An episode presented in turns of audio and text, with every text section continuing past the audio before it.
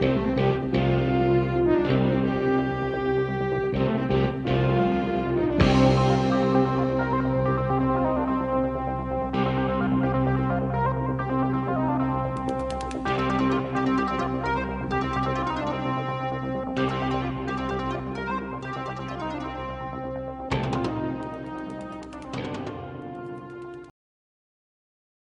everybody, and welcome to another episode of Pod Stallions. I am Brian, and with me to my very far left west is Jason. How are you, man? I'm all right, sir. How are you? I'm good. Uh, very good. Uh, it's very hot here. I'm assuming it's hot where you are. It is. It is. It's been very hot and dry. Very hot and dry. Yes. It used some. Sorry, I just had an action figure uh, fall down thing here. Uh, you still there? Is that a euphemism? No, it absolutely not in this room. I had an action figure on top of my DVD player, uh, and that is what I was just uh, trying to do: is grab the stack of movies I was watching because Uh, our subject this week is what we're watching. And um, I don't know about you, man, but I have been kind of on a, a Blu-ray buying binge. ooh. And I'm very susceptible to suggestion. And I have picked up a ton of stuff. Some good, some bad. So I thought we'd go through it. So um, I'm going to let you lead off and uh, uh, talk well, about a title. I just. Well, I'll start by saying we're gonna we're gonna make this a slightly more condensed episode. Um, we've both been a little crazy busy with stuff. Oh, absolutely, yeah. For how long this is is taking to get a new episode, but we're gonna record something new this this week, and something uh, will be up again um, uh, quicker. But I don't I can't speak for you, but I certainly have have reached a an absolute burnout point for many things um, where I've just had this. It's funny that you suggest this because the last, I'd say, maybe four, three, four weeks, I have just been going movie crazy with just watching things. In other words, instead of like trying to binge an entire series or even pay attention to the news or, you know, anything, I'm just going right to to play movies. And I'm kind of getting lost in things sometimes I get in these moods where everything is connected to everything. So sometimes I can put something on and it's going to remind me of a certain summer or a certain relationship or a certain time in life and I'm just trying to to put things on where I don't have to think and I can just just let it go. Um, and a few weeks ago, uh, Turner Classic Movies was doing a Hitchcock thing. And you know, I don't think we and I have ever really talked about Hitchcock, but I'm a a pretty pretty good sized Hitchcock fan. Um, and I recorded a bunch and I watched uh, the 39 Steps, which I haven't seen in I don't know 20 some years probably. And I was kind of astounded at how amazing it was, and just the the the techniques that were in it, and um, just just how everything sort of be, comes out fully formed that he did for the rest of you know some of the stuff he held over from his silent days and then just everything that came after um, how crisp the script was and everything which then led to the next one and the next one so i pulled out my my blu-ray set of, of hitchcock and i spent you know a couple of weeks going in and out of uh, hitchcock movies i hadn't seen in ages and then watching all the extras and stuff which then led to taking out my bogart set and you know a few other things and just trying to go, just trying to get lost in in older movies for a change which i haven't done in a while. So i've been doing a, a lot of that. Um, and it's been uh, kind of cleansing it's been nice to Yeah. just, That know- sounds like a good use of your time, actually. yeah i mean you know it, it's it's it's all stuff that i've seen before but sometimes you just need to be reminded and it's just kind of a comfort you know even like psycho psycho is one of those movies that you know it's it's like jaws it's so you know it is what it is it's so iconic that you know it, it gets talked about so much but um unlike like i've never been a fan of vertigo i know vertigo is everyone goes nuts for vertigo but it's never been one of my favorites but but if psycho just become looms so large that sometimes you leave it alone for five ten years and when you go back to it you really do have this moment of just like oh my god this is really a stunning piece of, of filmmaking. And The, the only thing I don't like about Psycho, and it's something my wife and I both uh, talk about, is Doctor Exposition at the end. Um, yes, and you know who he is, right? um, no, not off the top of my head. I don't know now. Because it, I, you know, I'm watching it again, and it, and it occurs to me, and then of course, there is he is Doctor Exposition, and it's Yeah. a little it's a little ridiculous. No, And man, all- you see Mother, no, man, like you're like, bro. And all I'm thinking of is he's it's Kolchak's boss on the Oh, is that Simon Oakland? Simon Oakland. Holy crap! I So didn't know that. It's even more difficult for me to take it seriously. Like, Yeah, I'm yeah, yeah, yeah. He doesn't believe I'm in wait- of this. I'm wait- and then Kolchak took those pictures. You know, Yeah. I'm waiting for Kolchak to walk in and, you know, you know, snap his butt with a towel or something. Uh, so yes, I I I completely. I mean, I I try to, uh, you know, I think that every time I I see it, it gets to that point and I go, somebody, this this could have been handled differently.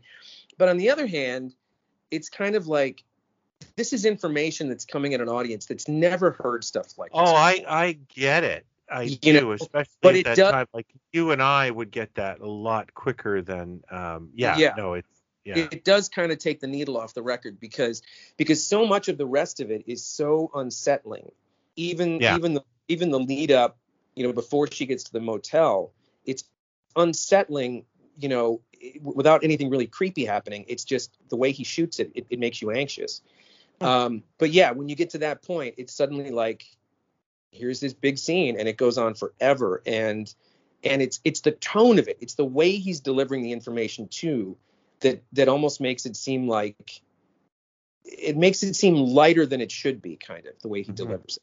That's always bugged me. You're right. It's that same that same thing. Um so anyway so that that's been fun just just diving back into back So-. You and I are always this way. It's like, hey, Jason, what have you been eating? Well, I've been having caviar, and I'm eating a gas station hot dog. Um, cinematically speaking, because I'm just Well, watching- There- we'll get to that i might have a few surprises. I watch a lot of garbage, and I, I thought I'd know leave. it. With, I thought I'd leave Yeah. with the fence while you while you went with your Jim Varney box set. If you wanted to go. Can't afford that.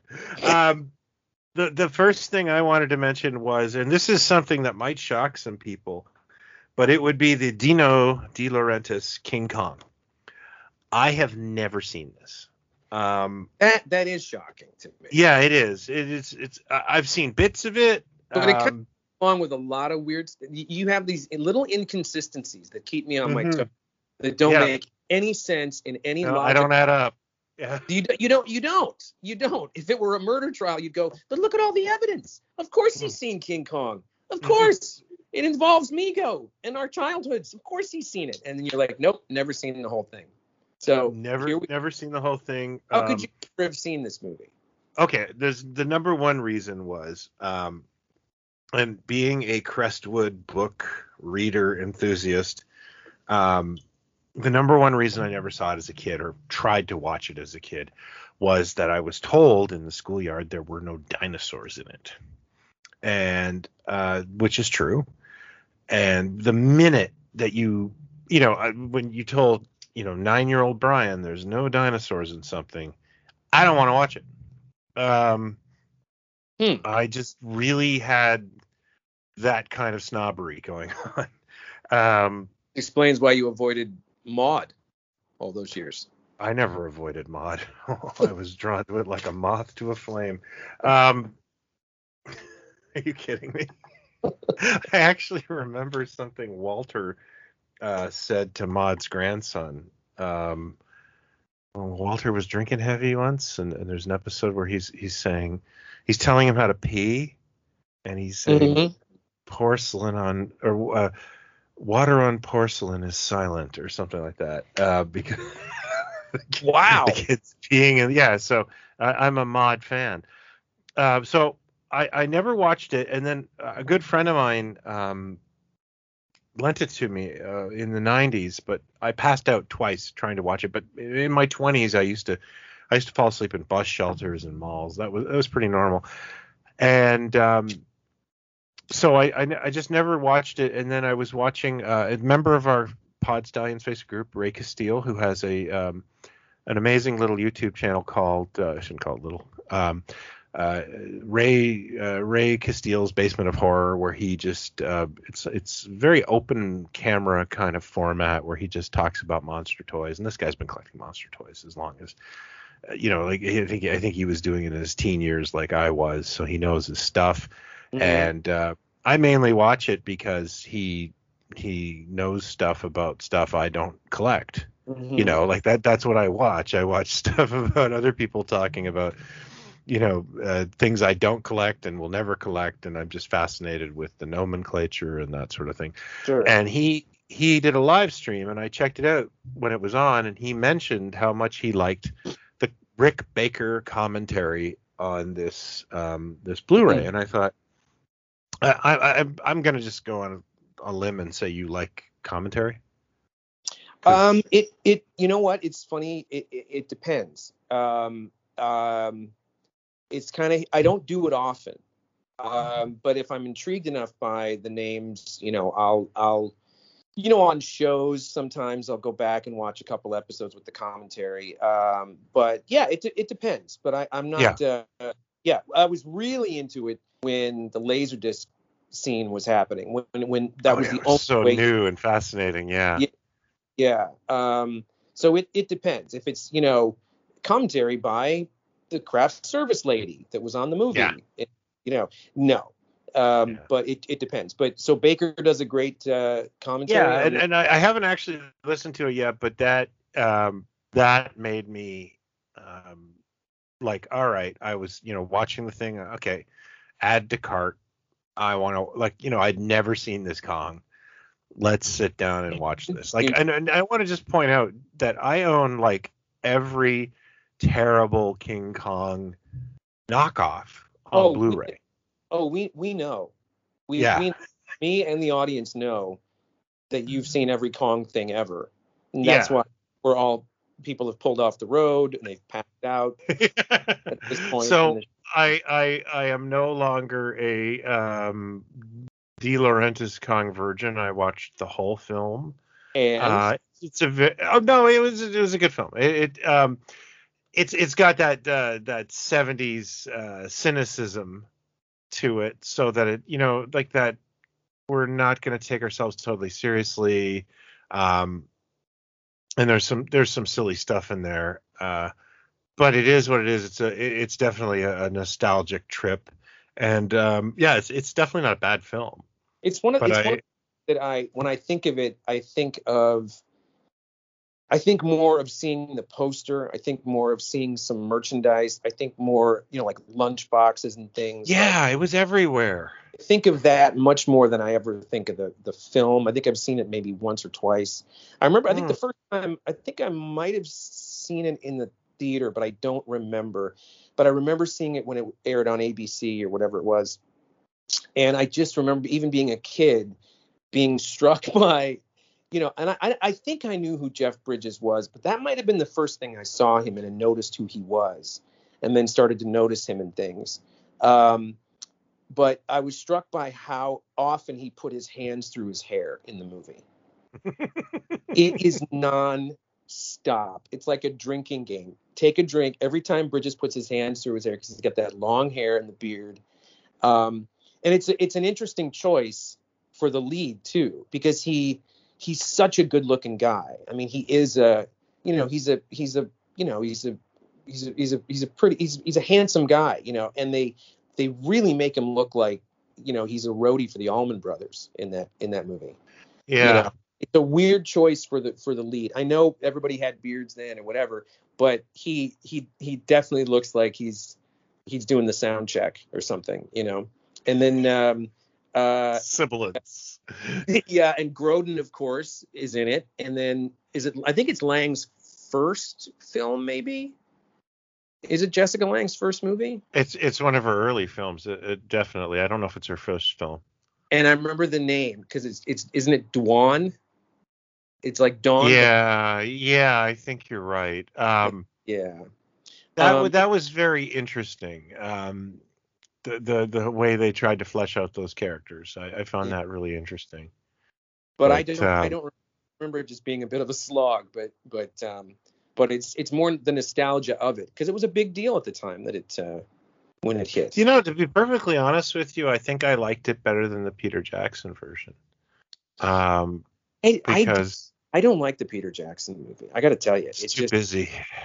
it's, It's too busy. It's too um, it loses me at the ice skating. I had a good friend of mine, uh, the same good friend that uh, lent me the VHS. Um, he asked me. I watched. I think he gave me a copy of it, and I watched it. And then um, he said something to the point of like, you know what that movie needed? More of that young Jack character. and I just, I just remember really laughing at that because it was a really subtle joke. Because I, you, you just don't even know why that character gets so much spotlight in the film, but It, there's so much in it that just doesn't need to. Yeah, it's It's so the, the, the the the ape is incredible. I mean, it's circus and it's the the the effects are amazing. It's just um, I It's I assault though. my two cents the skull island and the new uh, kong versus godzilla to me that's that's kong i'll take both of those any day. I love Skull Island. I haven't seen Godzilla vs King Kong. again I, I know, I know. Again, I'm keep- anomaly. keeping everyone on their freaking toes well this you'll appreciate i think since you're Mhm. canadian or you claim to be canadian Uh, yeah, as far as you know. um i've been on a cronenberg kick Oh yeah.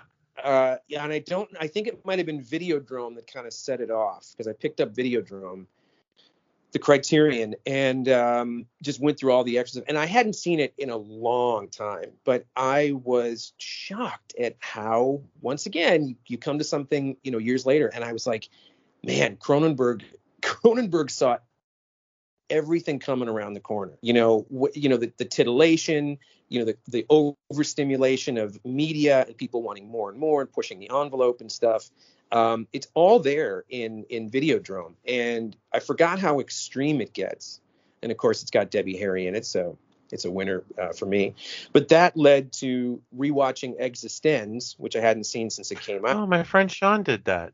that's a great movie it, it's really good very you know all if you if you- know cronenberg stuff you know some of his themes but you know body horror Yeah, kind of body horror. Yeah. His things. And there's plenty of that in both of those uh, which then led to naked lunch. And i'm about to watch crash which i haven't seen since it came out. Um, and what was the other one that i was going to do with, with with with of his? Um, oh and i also watched uh, Rabid. I found Oh wow, Rabid. I haven't seen that in forever.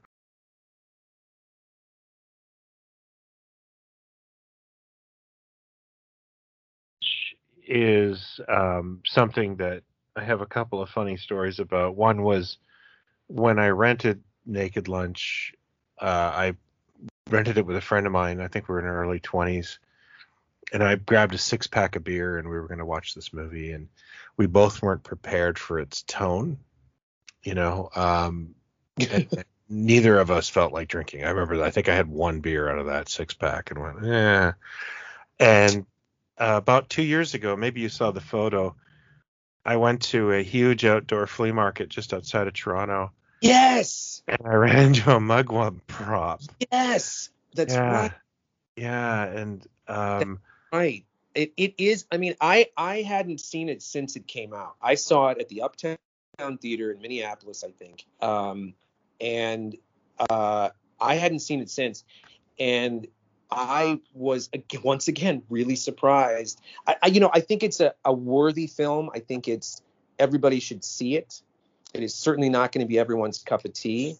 Um, I admire it for what he was trying to sort of do, but it is not a pleasant film. It is No. just, it is just, um, it is strange, and it's almost like you know, strange to the point of trying to be strange, but I don't think so. It's just, and again, I've never, I've, I only read part of the book. I couldn't really get through much of that stuff, but, um, but you know, Weller's, P- uh, Peter Weller's in it, and and and Judy da- Judy Davis, and um, Ian Holm and Roy Scheider, and you know, it's got you know all these great faces in it, but it's a it's an odd it's an odd film, um, to say the least. So anyway, so that made me think you know the Canadian thing made me uh, yeah, because he really is, and, and actually it's funny on this on the on the Videodrome Criterion, there is a really cool uh, interview done for Z Channel in '82 with Mick Garris conducting the interview, and Hmm. to his left is John Landis, John Carpenter, and David Cronenberg. And Landis uh, was prepping whatever his next thing was going to be. They didn't say at the time, but he had finished. You know, American Werewolf had come out already. Carpenter was about to release the thing, and Cronenberg was in post on uh, on Videodrome. And you look at the three of them, it looks like it's like Landis looks like the annoying kid that won't shut up, that's fidgety and might have some kind of you know issues. Carpenter looks like the guy that sells you weed, and Cronenberg looks like the the normal, you know, uh, husband in suburbia that probably belongs to a book club and keeps people buried in the basement. When you, when you watch, it. they're Yeah. just it's just such a. But the three of them, it's like these seminal things in their lives, you know, and and you know the thing was about to come out and w- w- was a disaster, you know, bombed and couldn't you couldn't find a good review of it. Oh And- yeah, it was so brutal. Videodrome Um, helped put put Cronenberg more on the map because it was he was following up Scanners and Scanners was huge. Yeah, Yeah. Videodrome was big here because um, at the time, you know, anybody making waves in Hollywood that was Yeah. Canadian Yeah. was going to get a lot of press here. And I remember uh, Videodrome had a lot of, of publicity here, and and of course there's some Toronto like re, um, radio personalities in that film. Um, you know, just like he used to cast Canadians in the films, and and Yeah, there's uh, that guy shows up in he shows up in Naked Lunch and Existenz and uh, Videodrome. He's that he's got that really long face, kind of an underbite, balding. Um, oh, I can't think of his name, but he shows up in a lot of Cronenberg stuff, and he's a he's a Canadian actor. Um, because you know Lou Lou what's his what's Lou Albano who's the guy I always talk about the bald guy Oh yeah, Lou Del Grande. Louis Del Grande's the guy that explodes in um in Scanners. Yeah, Yeah, I mean, which I didn't realize until many years later. Louis And- Grande is not Canadian, by the way. Oh, what is he? He's an American. He moved Oh, to he? Canada to um To, to make it? to make it, I guess. Yeah. Speaking of Rick Baker, I forgot that Baker did the effects for Videodrome. Did he So- really? Yeah, he had just finished with with Landis, and um, so you're sitting there and like Carpenter had worked with Rob Bottin on the thing, who um, you know uh, Baker was originally going to do the Howling, and then Landis said, "Oh, I got American Werewolf is happening." Oh, shit, I told you I'd do that. So he left that through the Howling Bottin, you know, to, to Dante, and then um, uh, Baker ends up, uh, Bottin ends up doing the thing, and then Baker ends up moving on to Videodrome, and all three guys are, are there being interviewed by Mick Garris. I that was kind of a, a cool. Oh, that's wild. Yeah. Um, the one thing about video Videodrome that always makes me laugh is that um, my wife, my then girlfriend in college, um, had to take uh, to take a media course, and I can't remember, but they made her watch Videodrome Oof. and do a paper on it, and she f- friggin' hated it. And um, she's never warmed to the film. Uh, she thought it was stupid, you know. had to hear about it for a very long time, and as a result, if something has James Woods in it, she's not interested. yeah, Uh, it's, yeah. this day. which is understandable even before Videodrome. Kind of, I, I always found him annoying, but um, he he plays a good sleazy dude. it's a we, it's a weird. It, it, it's kind of linear at first, and then it just goes batshit Yeah. crazy. And I, I like it for for. Here's the thing about Cronenberg that that I admire is his consistency. I mean, he's never really. I mean, you get every now and then, he, you know, like The Fly. I mean, The Fly was a big Hollywood movie, really. I mean, if you if you think about it compared to stuff that he'd done, but it was a massive hit. But it still was totally a Cronenberg film. And yeah, then it was uncompromised. Yeah, and I agree. Dead Ringers. You know, I remember Jeremy Irons winning for um, what's the what was the movie where he played Von Bulow? Um, Glenn Close was Mm, oh yeah. my yeah. whatever that Can't- was. When he won the Oscar, he said he I remember his speech and he said I don't I'd like to thank David Cronenberg uh, to put me in Dead Ringers, and he basically was saying that's what I kind of thought I'd get a nomination for was Dead Ringers, but he didn't, and it, because it was such a strange film. But just about everything Cronenberg's done has had that that Cronenberg um, feel to it. Even like a history of violence. Um, mm. Yeah. It's, it's it's it still feels like a Cronenberg flick, but when it when it goes violent, you're like, oh yeah, that's that's Cronenberg, you know, for sure. So I've always I've always admired him. He's one of the few Canadians besides SCTV and you and Rush. No, I'm kidding. I love Canada. Come on, I'm just I'm honorary Canadian. I'm from the Twin Cities, for God's sake. We're practically yeah, you're, you're, you are on the same the same wavelength. Absolutely. It's, it's colder there than in Toronto. Yes, believe me. I am further south than you. We, growing we up.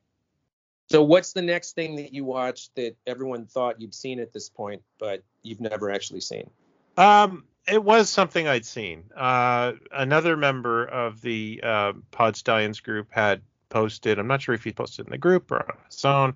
A movie called Fear No Evil, and I had seen that since I was a kid, and there's a very special connection to that film for me that has nothing to do with the film itself.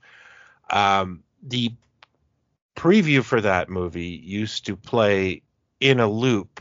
Like we used to have a channel promoting our um, pay pay TV channels, uh-huh. and um, they would play the you know the trailers for the movies incessantly. You know, like and um, I only had like 12 TV channels, two were in French, so I would occasionally just like sit there and watch the movie trailers over and over again as uh-huh. as as a 10, 11 year old and the trailer for Fear No Evil had two songs in it. Um, it had Blitzkrieg Bop, I mm-hmm. believe, and it had um, uh, uh, Anarchy in the UK. Mm. And um, you know, I I I didn't grow up in I you know I grew up in kind of like rural Toronto, mm-hmm. and so hearing that like I must have listened to that I must have watched I was watching that trailer just to hear that song over and over again, mm-hmm. and it that trailer is um semi responsible for my lifelong love of punk music. Oh, and um so I didn't actually watch the film until I was in my 20s. I rented it once. Okay. And um, so I'm not, you know, I barely remember it. So I watched it. Uh, I, you know, somebody posted it, and I got the uh, Rich posted it, and I got the feels, and I, you know, added it to cart. And it's a Shout Factory release, so there's some nice bells and whistles on there. Uh-huh. But basically, what it is is it's sort of like, uh, I guess, I guess I'd call it like, um, like The Exorcist and Carrie um, you know, this kid is the Antichrist. Oh no, sorry, like the Omen and Carrie. So it's is like this. Wait a minute, is this the one with um, Robert Powell in it? Uh, Robert uh British, Powell. British Robert Powell, early '80s. It's it's the the lead in this film is Stephen R. Who was uh, the kid off Land of the Giants. Okay. Um, I don't think I don't know who Robert Powell is. He played uh, he played uh, la, la, la, la, la. he played Jesus of Nazareth in the um, the miniseries. Uh, he, he was in uh, did a lot of Ken Russell movies. Big, big bright blue eyes. You'd recognize him if you saw him. Okay, no. I don't okay. think this is the same one. This was okay. a film, and it's weirdly enough, it's made not far from me. It was made in Rochester, New York. Oh, and, okay. Um, I, I think I've spoken to a couple people who've said, "Oh yeah, that that's my high school." they filmed that in, which is kind of funny. But it's um it's an interesting film. It's it's definitely like um he you know the kid is the antichrist and there's also archangels coming to stop him and uh it, it you know it, it's it's it's a very interesting take on um it's, it's a very early 80s film so to speak um I'm Is enamored it, with it because of watching that trailer as a kid. I, something easy to find streaming? I do not know. Uh. No, I don't think so. That's why I purchased the Blu-ray. Oh, okay. Because I could not find it on any streaming service, and um, I think the next billionaire will be the guy who just invents an app that you plug in a movie title and it goes, yeah, you don't you don't own this. You don't have any access to this on streaming. Right, because you got to Yeah. search. Well, it's funny. That's a good segue, and Mhm. to, to keep the Canadian theme going, Hmm. uh, um, the new Amoeba uh, opened up a while ago, and so I Jealous. couple, couple of visits where I take stuff in to trade in and get some credit and go a little crazy. And uh, I got the box set, uh, Kids in the Hall. Uh, every series, and then Death Comes to Town is all in this same box set, which isn't streaming anywhere. They're not. None of this stuff is streaming. You can find, you know, certain episodes or sketches on on YouTube, and Brain Candy's on YouTube. Um, but I've been I've been dipping into that quite a bit as well. I got real nostalgic because of the the new series they're doing for Amazon and um, on their Twitter feeds, you know, McCulloch and Thompson and and um, uh, uh, uh, who's that's- I'm trying to think of who the other one who's who's actually posting. Well, those two are uh, Foley. Foley's posting more too Hmm. Yeah, You he know, is. photos and updates and you know yesterday the other day was the last day of shooting and i started to get real nostalgic and i hadn't seen a lot of this stuff in a long time and i was just just just brings me joy just makes me laugh and and so much of it holds up and it's they're so good um so that's That's crazy nostalgia for me because I was living in Toronto at that time.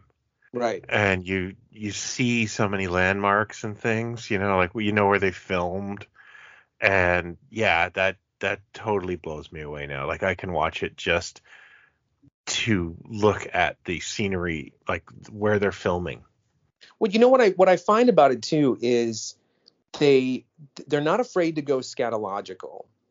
They're not afraid to go to to to delve into crude. Yeah. But they but they never it's it's it's a tiny percentage of the body of the stuff that they've done. You know, they, there's a, there's a gentleness to them that, that makes them a great hybrid of of Python because they're obviously influenced by Python and SCTV oh yeah. You know and and some of the some of the you know some of the bonkers stuff i never like i never liked the guy with the cabbage for a head. You know i never really that never that never made me laugh. Plenty of stuff does but that just never made me laugh. But you know thompson doing buddy you know his monologues i mean just just brilliant. Oh, i was just thinking of kevin mcdonald's buddy holly which is just awful. Kevin McDonald's Buddy Holly. Kevin McDonald to me is the is the unsung hero of the of the troupe. Uh, uh, so he's like uh, the joe flaherty?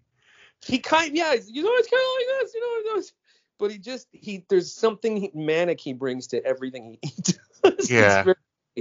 And mckinney when he plays a woman foley's the sexiest of any of them in yeah drag he's, he's, Sure. he's the hot mama but, yeah. but mckinney mckinney does this woman voice that just it just makes me laugh. It's just it's just kind of perfect. And um and and i hadn't seen death comes to town probably since it since it originally aired.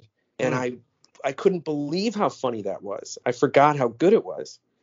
And then i watched in Brain, North Bay what's that it's filmed in North Bay um my my aunt lives there well maybe she shows up in the in a scene I, I looked for I looked for TT. No, she's not in it. Um, Uh, so uh, that's been that's been uh, that's something that you couldn't can't find streaming. And on that note, the other thing I got, which I know we've been talking about for a long time, and I think I ordered it twice and it didn't show up, and I canceled and I got a refund, etc. And then I finally found it um, through uh, Amazon UK.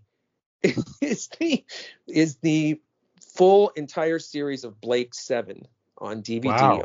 Region Two DVD, and um, this particular copy, I believe, is from Germany because all the all the menus are in German. oh yeah, And you get no subtitles to whatever. Now I don't know how much of the show you've seen. I probably watched the first two seasons, Well, and then I say- tap out. I'm just gonna say that as low budget as Doctor Who always was, and you know you could see the paint drying and the seams ripping and stuff. Yeah, Freaking Doctor Who feels like, you know, like you know Lord of the Rings compared to Blake Seven. Oh, so Blake Seven, yeah, and uh, that's it's got the same kind of production quality as like the Tomorrow People.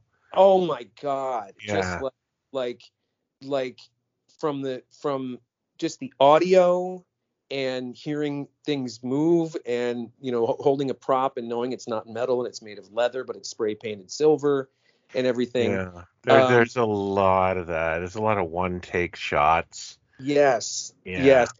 Like sort of rehearsed fight scenes that still seem kind of rehearsed and so so I'm trying to just I try to just embrace it. Sometimes it's just kind of on in the background. Well, I, Um, yeah, it, the thing about that show is it is so ahead of its time in concept Yes. and Absolutely. tone, but execution, it is so like it is ten years too late. Like, um, you're right. Like it, it is a very almost. Well, it's the budget. It, it you know, BBC is a professional It's the organization. budget. Yeah. if if it, if it had been on film and had a bigger budget, you know, the the writing is very good. I mean, there's very Hmm. it's very it's it's it's these are not particularly pleasant characters. They don't No. get along.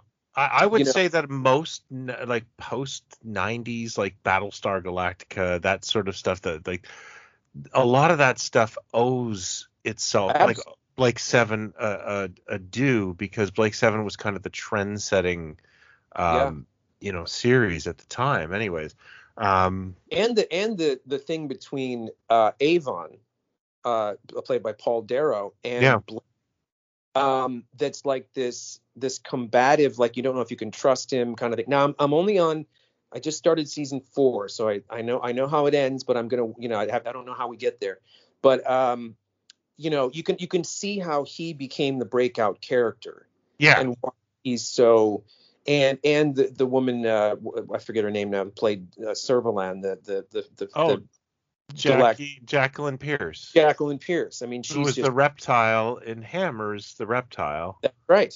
That's and right. she's getting an action figure this month. And she was um she was in your favorite uh Colin Baker Doctor Who uh story, The Two Doctors. Oh, they're all my favorites. So so there's great and and Darrow is just, you know, he's as camp as Christmas. I mean, he's so he's so over the top and so you know twirling his mustache kind of. But um, but it's it's you're right. You're absolutely right. Like the the vibe of it, the it's it's it's it's kind of interesting to me that it became that it was a hit show. I mean, I looked it up and it was saying like season one, it was getting like 10 million viewers per episode. And then they renewed it and then um it was it did it did well enough to do it to do a third, but um, you know, Blake didn't want to come back. So Yeah. they get the other guy, but then apparently they they think season three, that's it. They're done. They are done with this show. It's over. And apparently, like the night the last episode aired, um, the controller at BBC made a phone call, like, let's do another season. And Mm. we all, what? And then so everybody had to hustle to get the fourth season uh, out there, but the ratings had gone down. But some guy just went, yeah, let's do it. So they did another season, but um, it's a strange show, but it's been interesting to to finally catch up. I, I'm I'm a fan. I I respect it. I really like it. Yeah. But yeah, it's uh, I can't believe it's never gotten some sort of remake. Um, I was thinking the same thing. Like, like, and again, I looked it up, and apparently Darrow, I think at some point Darrow had had tried to acquire the rights. yeah, he was he, and, I don't know much about Paul Darrow, uh, career wise or anything like that, but I, I think he he really embraced that. Like that was his moment of fame, and Yeah. um, uh, yeah, it just you know it's it's strange to to think that because it didn't get the international popularity that Doctor Who did. Right. Um, got like the corgi. It got some annuals. There was never the much in the way. corgi that none of us knew where it was from, and we flew it backwards. Right. Uh, Exactly. Because it's because because even that is it's a weird design, and you go, it doesn't make sense that it would go that way. But that's one Mm. of the interesting things about. I mean, some of the design, the weapons are kind of cool. It's it's I got hooked uh, on that show in high school. It played on YTV when I was about, I think I was about 17. And I remember watching like a marathon of it on a Saturday going, this is great. But then, I- you know, I- I saw it. I, I remember. I think it was on PBS, and I saw some of it, but I, it just never hooked me. And I must have been whatever age I was was just like I don't know I don't you know because it was not Doctor Who it was it was something else. And but you're right it, it has it has an interesting tone and the, you know they, they're they're not they don't they don't they're arguing all the time like that you just don't know who you can trust on this thing. And and and so I think that what Darrow wanted to do was have his character come back or something and be the elder you know sort of the the Charlie with you know Charlie's Angels or something or be the you know the, the older guy like like when Steed came back for New Avengers you had the younger ones doing the action and stuff. Um, yeah yeah. and it never happened. And I think why doesn't some I think if somebody remade that now I think it would it would do really well. Like like it's got the grittiness and it would fit in with everything else that's out there you know? You could still do it. Yeah. Although yeah. Uh, you know it would be um it'd be hard to watch it because they would you know I mean, look at the casting in that show. Like the lead man, the leading man, he's not a handsome dude. uh, no. You know, I don't know. No offense to Gareth uh, Gareth Thomas, but you know, he was kind of like a paunchy middle-aged guy. Yeah. And um, that's you know, you don't you won't get that anymore. You know. And, there's one episode in the second season where they're all in a meditation room and they're kind of barefoot and they're like doing yoga and shit. Oh yeah, yeah, that makes sense. Just just just stuff like that that very much dates it and um you know it's it's it again it's hampered by the by the budget. Oh yeah. yeah. a weird looking cast and um it's a strange a strange show. I get why people love it. Yeah, know, but, I, I I am very fond of it. I just I I have um I have pirated copies of all the episodes. Somebody sent them to me once. Oh. Like, I just mentioned I liked it, and then I I got an email that said download this, and I was like, oh my god.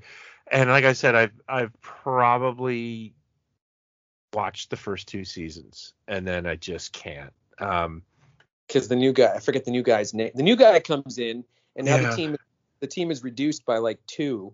So yeah. Like Blake's four, five, but yeah. if you include the computer, the big square thing they carry around, then it's like Blake's five, is it kind of? Yeah, it it just you know if it was streaming, I don't know. Um, That's the thing. It's not streaming. It's it's so no, I it's not. To... It's not on BritBox. It's not on anything. It's yeah, strange actually. So there, there's a little bit of Coney Island hot dog for you. filet mignon. yeah. Okay. No, uh, but I still respect that. Um, I picked up a movie that I have never seen, but I, I got this bored. Um, a movie called uh, Doctor Butcher M.D. Oh, and, actually, um, he was my uh, my uh, urologist for a while. Oh, was he? Wow, that's yeah. a brutal name. Uh, unfortunate last name. I, I remember uh, French. There was a there was a doctor in uh, my town named Doctor Ballard and I always thought that was funny because Dr. Ballard was the name of a brand of dog food in Canada. That's funny. Yeah. Um, so this movie was actually what I what I discovered was this movie was actually two movies. It was a uh, Italian um, film called Zombie Holocaust, and then somebody uh, in the United States decided to make another movie, and that's one of the my um, one of my hooks, I guess you'd say, like something that actually like uh I wouldn't say turns me on, but it, it, it gets my attention is that I love shit that like somebody had a movie and then another dude took it and made a different movie out of it.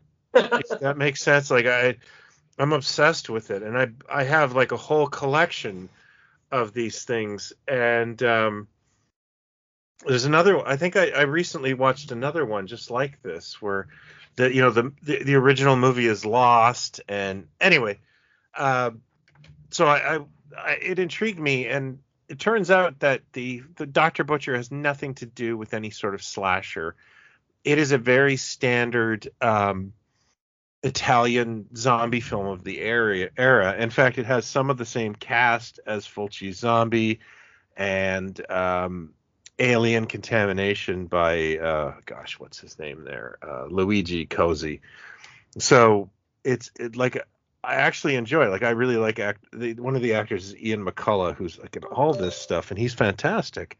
So the film is, you know, pretty much. I've seen this film before. Uh, the the Oh, so you- disappointment. You no, I mean I've seen this type of film before with Oh, this oh. cast. It's Yeah. like I said, it's very similar to Fulci's Zombie, except they've added a cannibal aspect to it.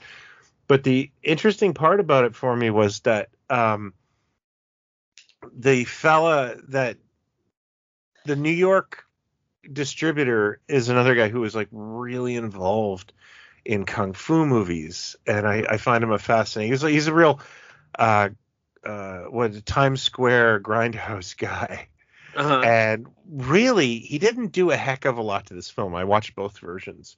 He what he did was for the opening credits he purchased somebody's unfinished film and used the footage for the credits to kind of do this narrative. So it's it's very it's very subtle um, Uh-huh. what he did, and it's not as you know the marketing for Dr. Butcher was more important than the film itself. He really didn't make a lot of changes to Dr. Butcher MD. Mhm. Uh, he just gave it a sensational title and um, and added these new credits, and it was like, oh, okay, you know, it, it wasn't. I was expecting like that's the part I really like to do, and this is just you know one of my hangups is I like to watch the original film and then watch how someone ruined it, you know, or made it weird or changed scenes, you know, and um, Right. I really didn't get a lot out of it. Um, but I enjoyed it because the film itself was um, a palatable little pot boiler that I had not seen before. Well, there you go. And Yeah. it satisfied your your craving at the time. Yeah, I, I don't mind early 80s splatter horror. Um, I'm not a slasher guy, but like zombies and all that stuff, I you know, I, I don't actually mind that stuff. Well, it's I'm glad you brought up uh, horror Mhm. because I also had placed an order a while ago. see if I can find this here. Um, with uh, what are they called? Uh, Indicator. You know the company Indicator DVD. No. Um, really great stuff. Like they put out these Hammer box sets. They're up to volume six. That's the one I got. It's got Shadow of the Cat, The Phantom of the Opera with Herbert Lom, uh, oh, that's a disappointing film. uh, and, and Captain Clegg uh, with a ton of extras on on each one of them. But that's that set. And then I got uh, Golden Voyage of Sinbad from '77, which I bet I haven't seen since it was on, you know, again the ABC Sunday night movie kind of thing.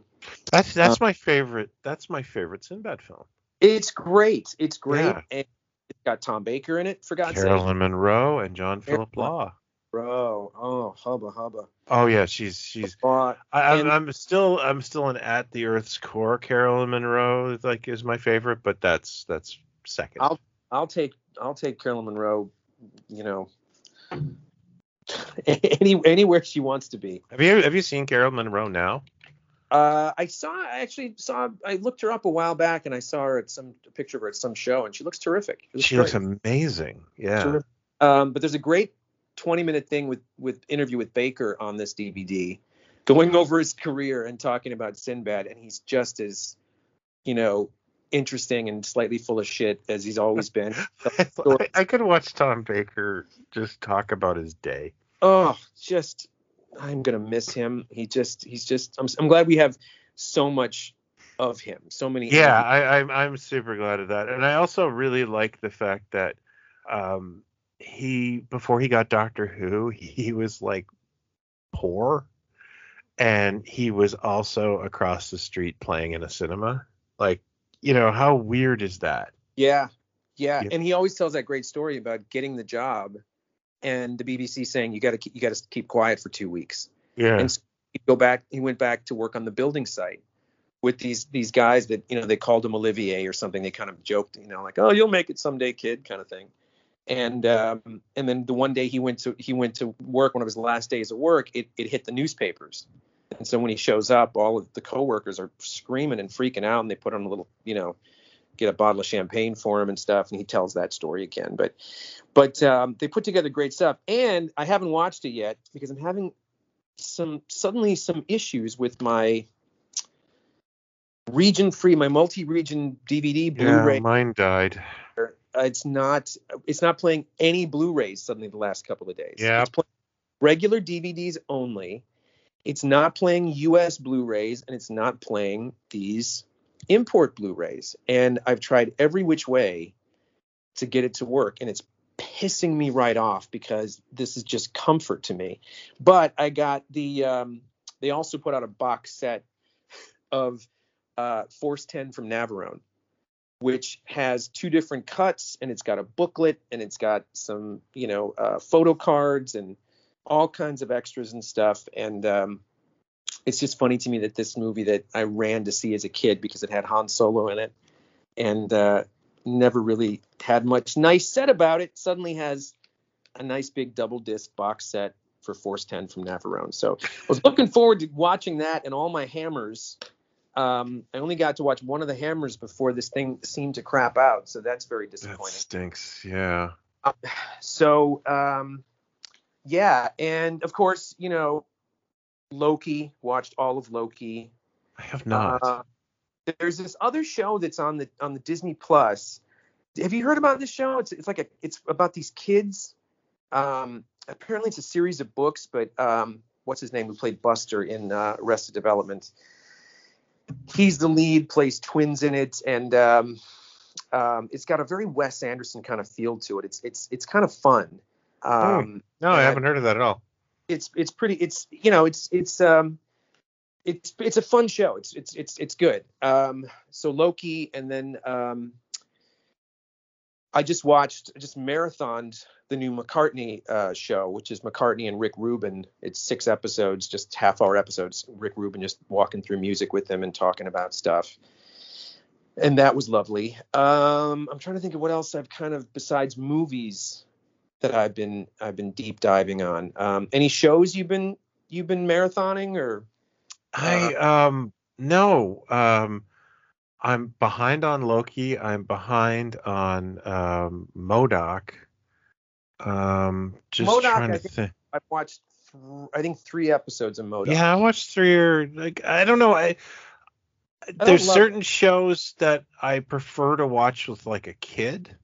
You know what I Yeah. mean? Like um Well, it's, it's hard to watch Sorry, sorry. stuff by yourself. Let me react. Oh yeah, no, with one of No, my kids. I don't want. I, I let me be very clear. There are no Yeah. shows I want to watch with kids. Let's be clear, okay? I don't Yeah. have children. If you if I go to your house and you have kids, I'll certainly watch something with them. But I don't make a habit of watching things with kids. But I see what you, you, you I get what you mean. There's it's it's Yeah. you want to see it Like, work we, on we we went we we all watched the Black Widow. Uh, I other night. But but as new things go, I watched the Tomorrow War on Amazon. Oh yeah, Yeah, I uh, heard about that. Just going to I think sometimes, you know, the old adage like if you've got nothing nice to say, just just don't say anything. And I'm just going to say this. 200 million dollars. That movie cost 200 million dollars. And that's all I'm going to say because the remedy for me was the Soderbergh film that uh, debuted on HBO Max called No Sudden Move Hmm. with Benicio del Toro and Don Cheadle and uh, oh, I've heard of uh, that. uh, yeah. David, David Harbour. It's just great. It's just a it's just like a film noir kind of pulpy, uh, twisty turny, uh, great script by uh, Ed Solomon who who did uh, all the Bill and Ted's and I'm looking of other- forward to that. Yeah. it's great and it was just this this palate cleanser of of getting to that um i know i've talked about this show more than anybody cares to hear anymore but the latest series of inside number nine um, is up on britbox so all of the all of the series are up on britbox all of inside number nine is up there if you have britbox I watched one of those. oh you did I watched the first uh, episode, and it has uh, one of my crushes there, Jen from the It Crowd. yes in in the uh, in the wardrobe Mm-hmm. Yes. Yes. Oh, I'm glad you did because you you it's to me for my money, the number of episodes, the number of of themes they've taken, the style. I mean, there, there's there's an episode in this new season that is um, it is a combination of a heist a heist story uh, winking at reservoir dogs and uh, uh, commedia dell'arte where you're wearing those like half masks some of the characters are wearing half masks and pantomime you know british pantomime where you sort of Yeah. talk to the audience you know and they'll sort Yeah. of turn the camera in between lines and stuff i mean they keep playing with And what, what they what they always accuse John Nathan Turner of doing. Yes well he put them all in friggin panto yeah.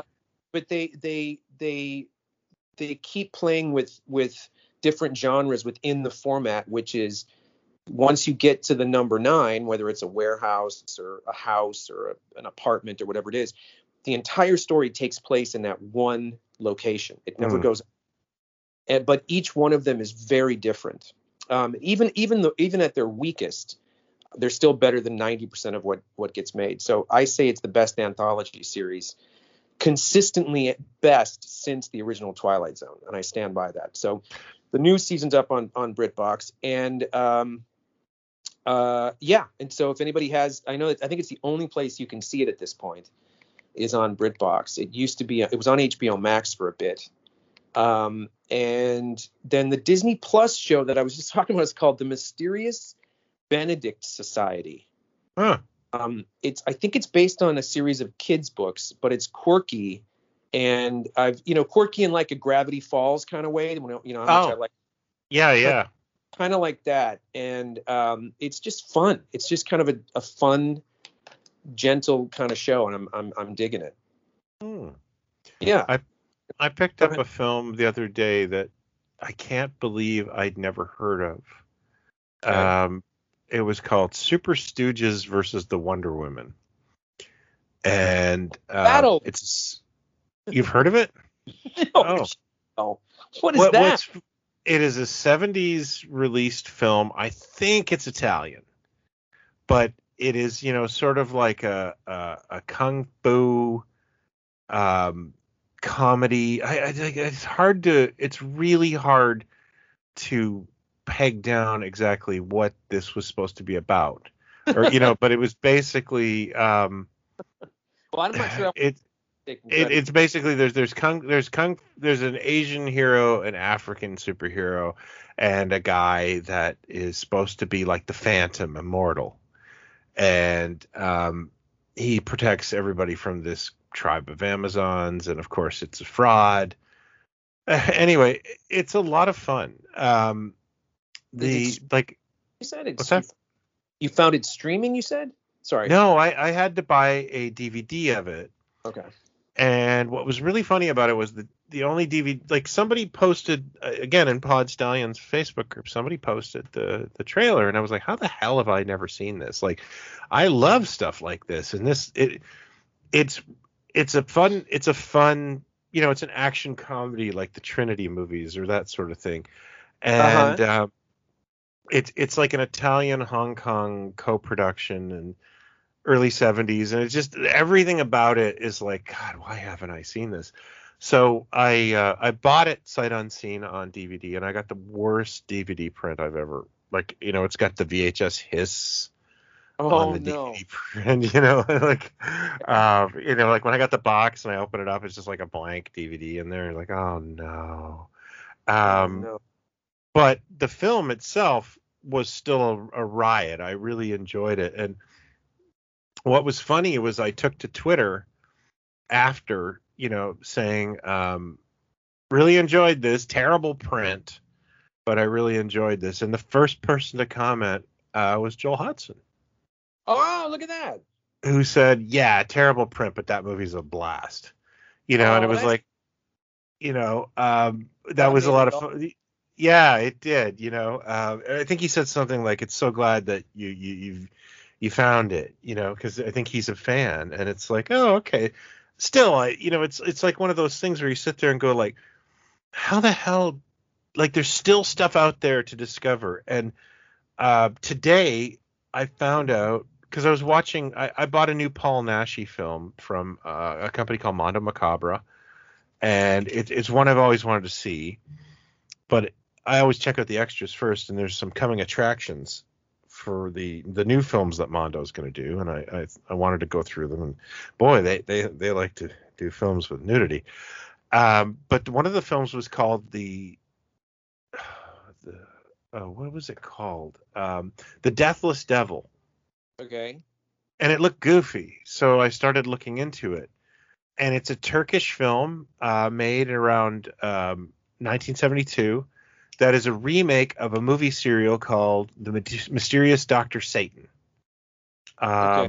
which they played on Magic Shadows when I was a kid, and I, I, I got hooked on The Mysterious Doctor Satan, and and that's about a guy who decides to become a superhero. It's it's filmed, you know, it's it's in the 40s. He Okay. decides to become a superhero called the Copperhead, and he fights against this villain called Doctor Satan who has a robot Okay. and it was like I remember loving that when I was like eight, and the fact that you know, and I, I love Turkish films. Uh, they're just absolutely one of my obsessions, and it just it blew my mind that uh, I'd never heard of this. You know, it's funny you say it. I'm I'm I'm zipping through YouTube right now trying to find this guy. It, it he made me think of you. his his channel is on the tip of my tongue. He's a very soft-spoken Australian guy. Oh, okay, I know that guy. You know, and he, he's like, you, you know, I won't do the accent, but it's like, Yeah. hello everyone. And so I'm doing another thing here. Some a bunch of DVDs that I came Okay, across. Funny you- you mentioned that guy. Very And- serendipitous because the last thing I want to mention is he talked about his top five guilty pleasures recently. Yes, he. And he I makes- had not heard of some of them. Yep. And one of the ones he talked about was the Ginger trilogy about its female revenge films. So I bought one of the Ginger trilogy. I bought the film The Abductors. And it came in and I remember my wife going, "What the hell's that? What are you buying there?" You know, and I hate it.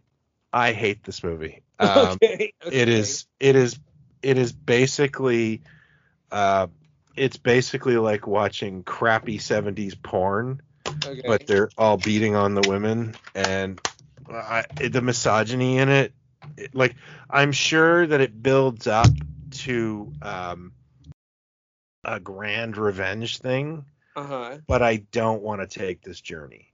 You know, I don't. And, and like I was watching it in my office, and I'm just like, I don't even want like the, the kids next door to hear me uh, Yeah. watching this. Well, it's like know? exploitation, like an exploitation. yeah, it's Like, it's yeah. it's it's low budget exploitation, and you know, to each their own. Like I'm not. Well, here's I- the thing. Here, let me let me just say the reason the reason I, I sort of mentioned him is because I've watched a bunch of I, I I like his tone. I did too. There's so much on YouTube that I just want to destroy. I I hate He talks most- about a lot of hidden gems in science fiction. and he brings things up that I'm like I I've never even heard Yeah, of this. agreed. Like, he, he's talking about Hammer films that that I mean I kind of know, but like you know the, most most people don't think of when they think of Hammer. Yeah, Uh, no, I, I I'm still a fan of this guy. he did one the other day that was about. Did you know that there was a a a, a, French uh, film from like 82 or 83 that was done by Mobius? Yes, yes, that was. Uh, yeah, I saw that. Yeah, It looks bonkers. I'm like, Yeah. what the hell is this?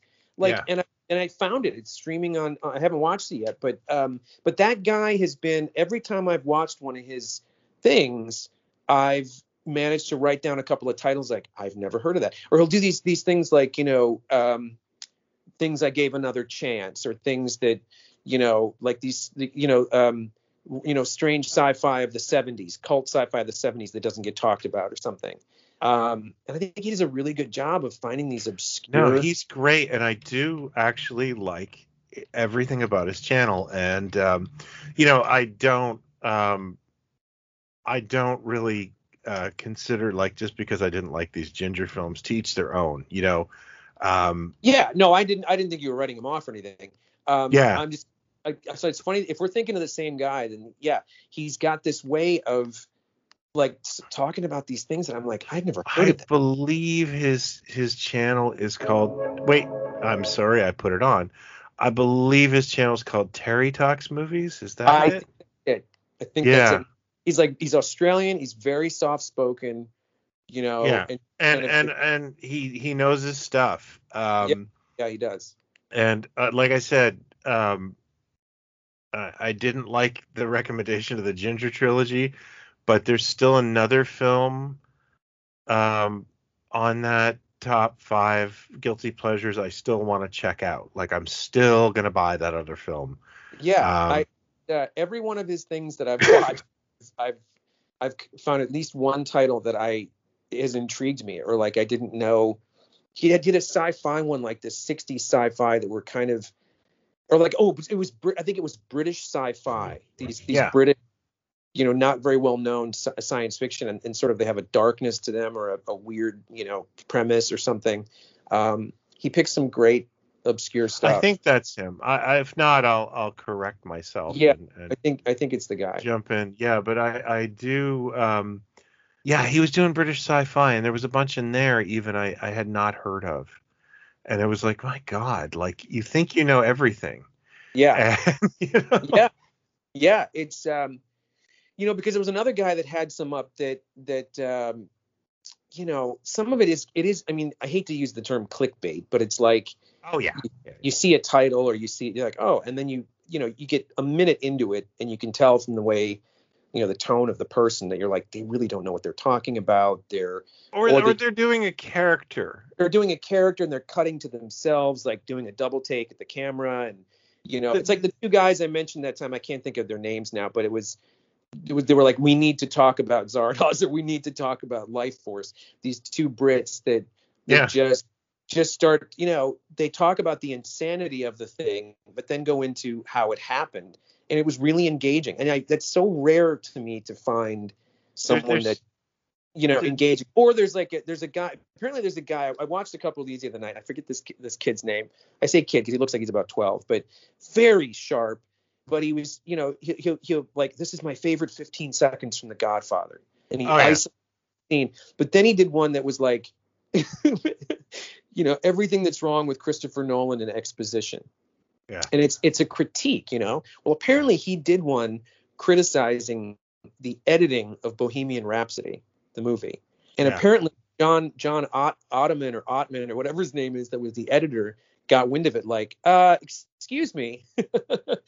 And and came out of the woodwork and said i'd love to be on your show and we could talk about this son. I don't know if you Yeah. know and and so he kind of had him on or did like a, a zoom call or something but um but there's a lot of that where these you know they they've got it all figured out and this is what this is what i don't like about the way this thing was edited it's like shut up God, you know, you know what's funny is there's there's a couple of Canadians that do um, you know cult movie reviews, and um, th- th- there's one guy that does it, and I, I want I'm not gonna I'm not gonna name his name, but um, I I like him, but I wish he wouldn't do like he acts like he's put upon. He's doing he's doing a bit.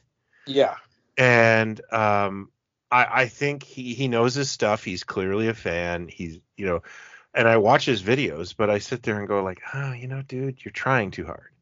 yeah And there's another guy, and I will name this guy because I I um I like him a whole lot. And and he, he first of all he's if he's not doing stand up, he should be doing stand up because he's funny.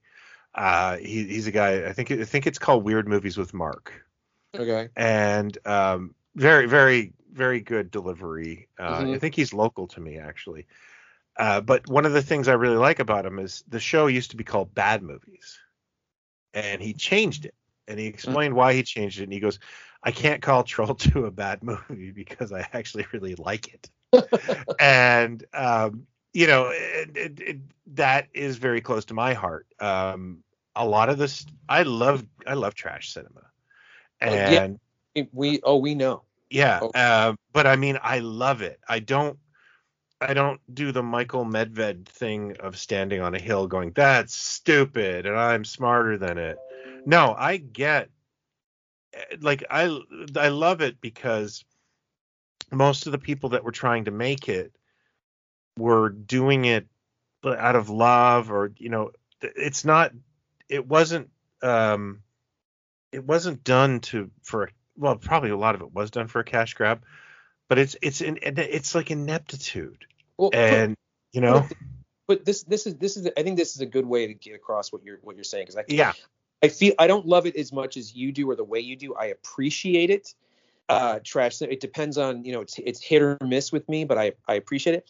But I can excuse the cracks in the pavement on things like that easily. Okay. Two hundred million dollars Yeah. for a yeah. movie. Yeah. I you couldn't write the script on a matchbook cover. And you just go, how many people were involved with this? Yeah. How much time and effort and money? So I will give the edge to trash cinema or the the you know A for Yeah. effort any day of the week because because you got an excuse. I don't expect to have people from Juilliard in your Your freaking expectations are lowered. Yeah. Yeah.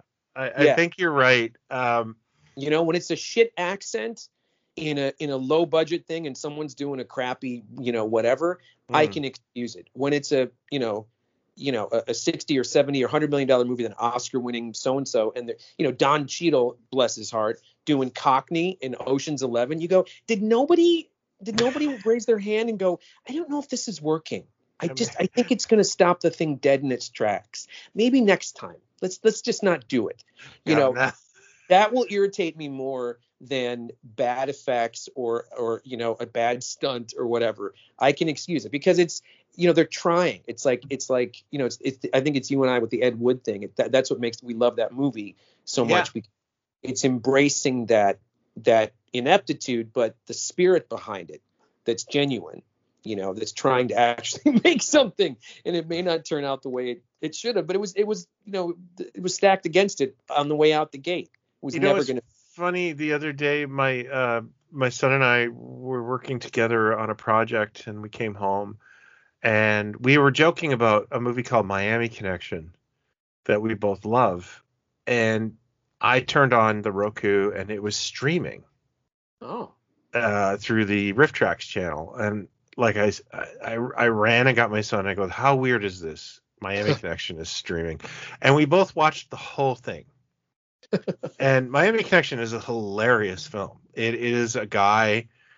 Um, I don't know if you know about this. A guy by the name of YK Kim who owned a you know popular dojo. He's a motivational speaker, and he decided to make a film, and it is um, it is just wonderful in its naivete uh and it, it's it's a beautiful it's a beautiful time capsules of the 80s you know um and it's it's clearly like everyone's speaking dialogue by someone whose english is his second language. Right. You know and, and it's just it's it all works. It's all it it's pretty terrible but it all sort of works and you kind of love it. You know you you you so love what it do you let me ask you this do, did Yeah. you have you heard of this movie called psycho goreman I have heard of it. I haven't seen it. I You know, um i'd be I- curious I can't you- judge it. Yeah. I'd- what your take would be on this because because it had me for the first 15 20 minutes um, and then it kind of lost me and i won't say why but it's streaming and it's you, you know it's it's like up on prime i think or something I am uh, very but um, not cool with intentional um exploitation. Like I'm not a big fan of Rob Zombie's films. Um you know it's it's this is more this is more like it it it's this is this is what it how it struck me is they the making it they love the stuff that you're talking about yeah. so this ends up being kind of an homage it's a comedy I mean, Oh. it's got Oh, It's got- okay. yeah it's about a you know this alien entity that's been buried under the ground for a million years that's the most powerful being in the universe these two kids find it and then this little you know the little girl has the little stone that controls it and it can't but it's like this powerful being and it's and it's silly um but it's really over the top like Oh. really like the like the um you know you've seen mandy right Uh no, I haven't. oh Uh, okay Yeah. Uh well like, like the the over the top the over the top gore can lose me a lot of the times like I, i've tried to watch films that are acclaimed that are modern and then you know they say oh yeah it's a homage to this or homage to that and then um i can't get into them because they desensitize me um I don't know Yeah. what it is. Um, Like it's kind of like they, they sort of purposefully want you to see the strings in this. it's faux grindhouse, and Yeah. I, I don't. Well, I'm sorry, I haven't seen Psycho Goreman, so I'm not talking about that. Um, but it's tough for me to. I, it's like processed food to me, um, because you know, for something, a lot of things that are grindhouse. Well, they were filmed on on on shoestring budgets, and the film looks terrible because nobody cared, and you can see the boom mic, and and uh, there's very few uh, black dynamites in the world for me where would you put something like- hits all the buttons, you know? you put Death Proof and uh, um, Planet of Terror kind of in there with with with Black Dynamite as they pulled it off? They they're clearly winking at the genre. They're they love it. They're giving Mm. tips in film. Would you put those in that same? I I really, I really like Grindhouse uh, on the level of like, damn it, this was validating, you know? Yeah. Um, do I like how many times I I've watched? Believe it or not, it's surprising when I when I saw the film in the theater. Um, I thought Planet Terror was more fun. Uh, but now I think I've watched Death Proof more times than I have Planet Terror. It's funny you say that because I did the double bill. I went and saw Yeah. it on the double bill with all the trailers and stuff, and I can't, I cannot do Death Proof. I just cannot. Oh, really? Saw it in the theater, and then I, I watched it again on the DVD set, the, the Tarantino set that I have. Um, uh, and Planet Terror to me is a little bit better, but I have an easier time. I find it too, and I like Robert Rodriguez. I do. Yeah, Uh, I just find it it's it's too much. Um, I just couldn't take all the, all the conversations with the the. yeah, no, I'm not saying I'm not saying Uh, that. I I like the ending of Death Proof. If I got to be perfectly honest with you, um, and uh, it's it's and I'd watch Rosario Rosario Dawson read a phone book, but um, Yeah, but just the whole, you know, we're gonna get a, we're gonna rent this car and then we're gonna do this stunt. oh yeah, So- it seriously needs an edit job. Um, yeah, yeah, it's just it's hard for me, but but I but again the the to see I'm I feel I'm glad that I got to the theater to see it all in one go and Oh, have God, the that was the worst Easter ever. I, I went with my friend to the late show of that, and we were like home at like 2 a.m. I think. I think I fell asleep at one point during Death Proof because, you know, we had gone to the we had gone to the the Irish pub and Yeah. and had a couple of had a couple of Guinness before we went to the film. not a good and- way to six hours of Yeah, Oh. and then um the next day, like my wife was like, "Well, you're helping out with Easter," you know, and I was like, um, like, and I, get back. I'm like, yeah, fine, you know, I'll help out with the egg hunt and stuff, but like I was, I got home at like two, so I slept on the couch, you know, and um, so the kids are, and like, you know, I had the, my kids. When, when did Death Proof come out? Like, um, uh, I think my kids were like in kindergarten at that time. Um, Hmm.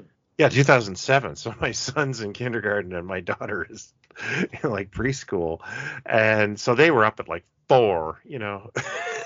to do the egg hunt, and uh, nobody questioned that Daddy was still in his clothes from last night. That's your endearing memory of Grindhouse. Yeah, that is Right. that is actually the big memory of Grindhouse. Is like, and, and I remember my wife going, "I hope that movie was worth it." I'm like, nope. Yeah, no. Once again, but then I think they yanked it from theaters like right Yeah. away. So it just it just bombed, and they, Yeah. they pulled then put them off uh, individually. I think, and it. I don't I think was they did. so very well. excited about that when it came out, and I still love the experiment. I like that. Just every yeah, oh, that's totally. everything about what I like. But yeah, it yeah it it didn't. It's not my favorite. Um, uh, like Black Dynamite captures that genre so perfectly. Yeah, I think Um, so too. Yeah. So yeah, but All yeah. Well, there you go. There are some things we've been watching and loving and enjoying, and maybe you guys will get turned on by them too. yeah. I hope Uh, all learned something. And send us some movie suggestions. Send us some genres. Yes, and uh, we'll we'll do this again this week. I think. Um, Yeah, yeah, no, I'm I'm free. I'm free a few days, and and uh, actually we could probably do something in the morning, man. Yeah, let's do it. All right. All right. Well, thanks, Thanks, everybody. Enjoy.